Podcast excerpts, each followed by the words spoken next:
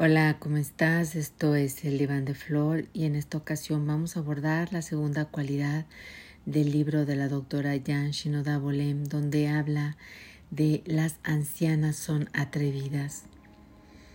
En esta cualidad, la doctora nos invita a reflexionar cómo podemos seguir cultivando esa sabiduría cuando cultivamos esa sabiduría en nuestra vida, vivimos la vida con entusiasmo, hay pasiones, hay alma. Transitamos nuestra vida de acorde a sus etapas. Nos colocamos en cada una de ellas y sobre todo aprendemos de cada una de ellas. Por supuesto que cada etapa nos permite hacer conclusiones, vamos entendiendo los duelos, las pérdidas, algunas puertas se cierran, otras se abren. Y todo esto es lo que da sabor a la vida. Cuando nos hablamos y, se habla de ser atrevidos en la vida, es estar completamente implicados en ella. Y cuando nos implicamos en la vida, nos damos cuenta que hay muchas cosas que podemos disfrutar. Podemos disfrutar de nuestra soledad, de nuestro propio espacio. Podemos disfrutar de nosotros mismos. Nos atrevemos a probar cosas nuevas, a conocer personas nuevas, abrir nuestro hogar, abrir nuestro corazón, conectarnos más con la comunidad, con el entorno, enamorarnos.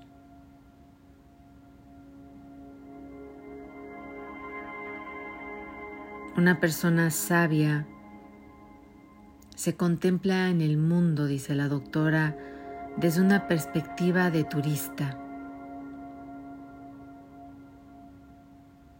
Nos adentramos y nos sorprendemos.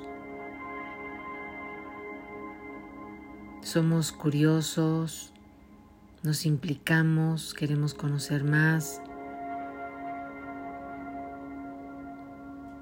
Y quizás para algunos el ser atrevido pueda ser tomado como raro, excéntrico, fuera de lo común, fuera de lo normal. Pero la invitación que nos hace la doctora es atrevernos, ir encontrando esa sabiduría, evolucionarla en cada espacio de nuestra vida.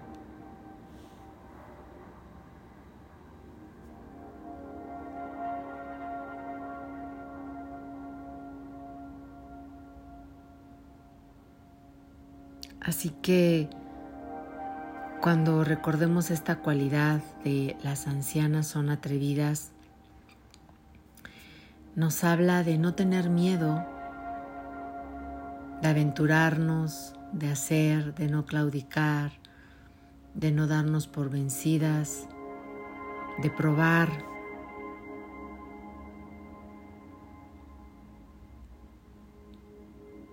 de permitirnos gozar, de sentir placer de estar conectados, conectadas a esa fuente de energía.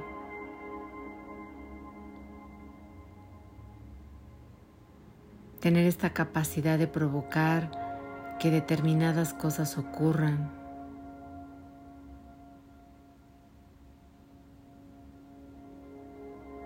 Es estar vivos. Es seguir alimentando nuestra vida mientras estemos aquí presentes.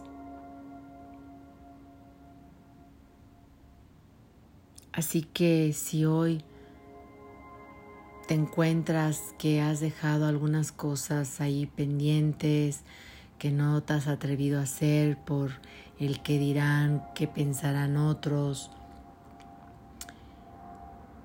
pues yo te diría que no te quedes con las ganas, que te impliques, que te integres, que te sumerjas en tu vida, que te comprometas con tu vida, que te aventures, porque el tránsito es corto, eso es una realidad, no somos permanentes. Y para alcanzar esa sabiduría hay que vivir, hay que saber a qué sabe la vida.